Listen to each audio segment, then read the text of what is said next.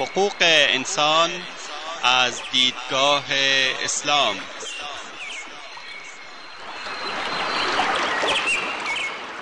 يا أيها الناس إنا خلقناكم من ذكر وأنثى وجعلناكم وجعلناكم شعوبا وقبائل لتعارفوا إن أكرمكم عند الله أتقاكم إن الله عليم خبير. ای انسان ها ما شما را از مرد و زنی به نام آدم و هوا آفریده ایم و شما را قوم قوم و قبیله قبیله نموده ایم تا همدیگر را بشناسید. بیگمان گرامی ترین شما در نزد الله متقی ترین شماست. الله مسلما آگاه و با خبر است. تهیه و تقدیم اسحاق دبیری.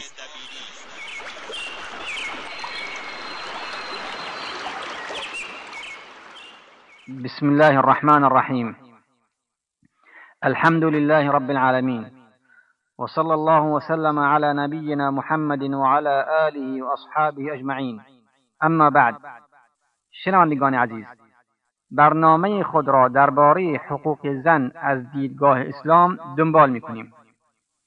در حلقه قبلی ذکر نمودیم که اسلام به زن کرامت داده و او را بزرگداشت کرده است و سوره به نام نسا که در آن ویژگی های برای زن می باشد آورده. من جمله چنین است. از حقوق زن در اسلام این است که شوهر باید مهریه زن را پرداخت کند. خداوند میفرماید و آتوا النساء صدقاتهن نحله فإن طبن لكم عن شيء منه نفسا فكلوه هنيئا مريئا. و مهریه زن را به عنوان هدیه خالصانه و فریزه خدایانه بپردازید. پس اگر با رضایت خاطر چیزی از مهریه خدا به شما بخشیدند آن را حلال و گوارا مصرف کنید. ابن عباس می‌گوید نحله یعنی مهریه. خداوند به شوهران دستور داده تا با, زبان با خود به خوبی زندگی کنند و فرموده است و عاشروهن بالمعروف. یعنی گفتار و کردارتان را بر حسب توان خود با زنان نیکو کنید. چنان که شما انتظار دارید که همسرانتان با شما به نیکی رفتار کنند آن گونه که خداوند میفرماید ولهن مثل الذي عليهن بالمعروف. و برای همسران حقوق و واجباتی است که باید شوهران ادا بکنند. به گونه شایسته همان گونه ای که حق شوهران بر آنان واجب است. رسول اکرم صلی الله علیه و آله و سلم میفرماید خیرکم خیرکم لاهلی و انا خیرکم لاهلی بهترین شما بهترینتان با همسرش است و من از همه شما با همسرانم بهتر رفتار می کنم. شوهر موظف است با زنش به نیکی رفتار کند. گرچه او مورد پسندش واقع نشود. خداوند میفرماید فإن كرهتموهن فعسى أن تكرهوا شيئا ويجعل الله فيه خيرا كثيرا. و اگر هم از آنها کراهت داشتید چی بسا که از چیزی بدتان بیاید و خداوند در آن خیر و خوبی فراوانی قرار بدهد.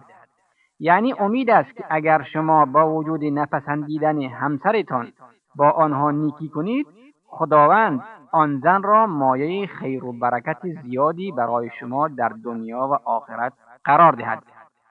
رسول اکرم صلی الله علیه و سلم میفرماید لا يفرك مؤمن مؤمنه. ان كره منها خلقا رضی منها آخر. شوهر زن خود را به طور کلی بغض نورزد.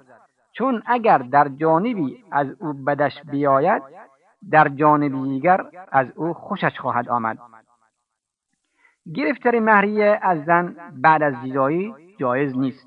خداوند میفرماید وإن أردتم استبدال زوج مكان زوج وآتيتم إحداهن قنطارا فلا تأخذوا منه شيئا اتأخذونه بهتانا و اثما مبینا و اگر خواستید را به جای همسری برگزینید هرچند مال فروانی هم مهر یکی از آنان کرده باشید برای شما درست نیست که چیزی از آن مال را دریافت دارید.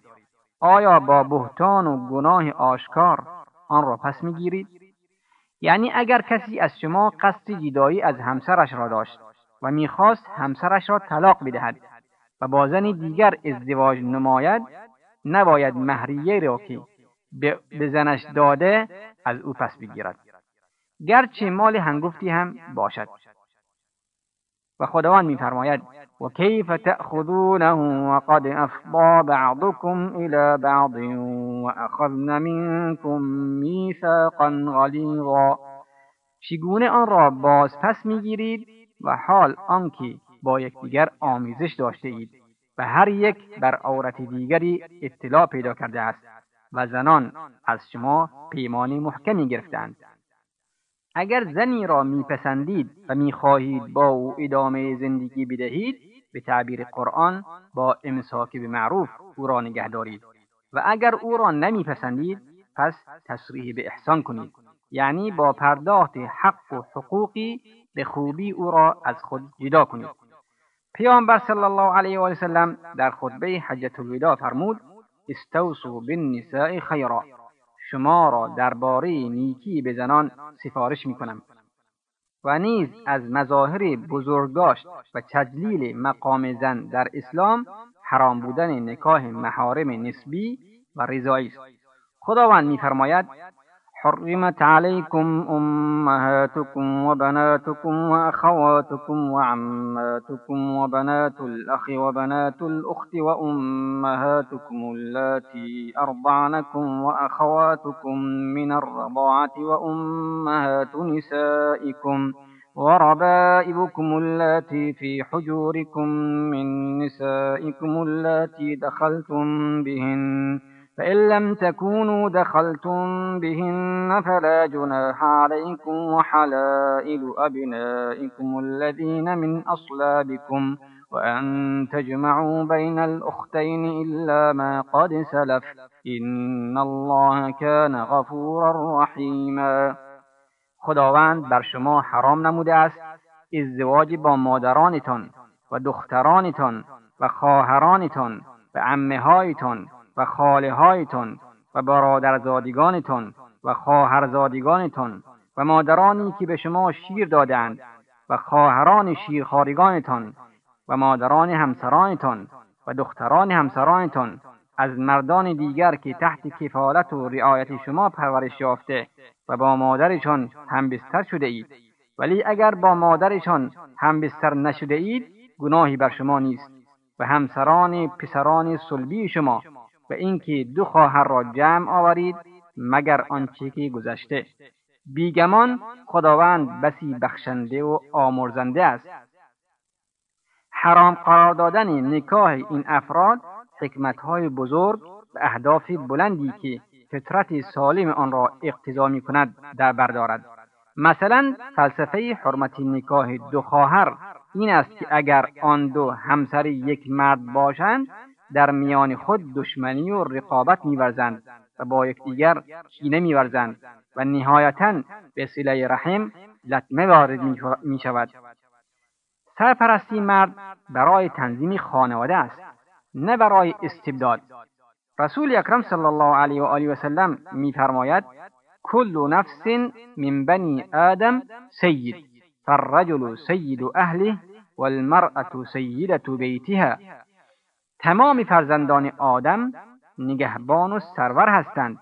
مرد آقا و سرور خانوادهاش می باشد و زن بانو سرپرست خانه اش می باشد سرپرستی مرد بر زن طبق قاعده منظمی است که بافت جامعه آن را اقتضا می کند و نیز برای استقرار و آرامش در اوضاع زندگی و خانوادگی و اجتماعی ضروری می باشد سرپرستی مرد بر زن چون سرپرستی رؤسای حکومت و مسئولین امر است که سرپرستی حکام از این جهت ضروری است که جامعه اسلامی و بشری آن را لازم دانسته و مسلمانان در صورت خروج و شورش علیه حاکم مسلم گنهکار می شوند گرچه در میان آنها کسانی باشند که از نظر علم و دیانت از حاکم برتر باشد.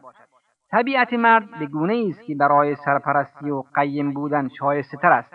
زیرا مرد از نظر جسمی و روحی برای وارد شدن در معرکه زندگی و پذیرفتن مسئولیت از زن قویتر است. به همین سبب سازمان های بزرگ اجتماعی را مردان اداره می کنند جنگ ها را مردان فرماندهی می کنند و نیز ریاست حکومت را مرد بر دوش می‌گیرد و نیز می‌بینیم که در کارهای مهم و طاقت فرسا اغلب مردان موفقتر از زنانند و به ندرت زنی یافته می شود که در کارهای دشوار کاملا موفق باشد مگر اینکه از پشتیبانی مردی برخوردار باشد. سرپرستی مرد در امور خانواده هیچ گونه آسیبی به حیثیت و جایگاه وجود زن وارد نمی کند و اینجاست که خداوند چنین تعبیر دقیقی برای بیان سرپرستی مرد انتخاب نبوده که الرجال قوامون علی النساء و نفرموده که الرجال سادت النساء مردان سردار زنانند.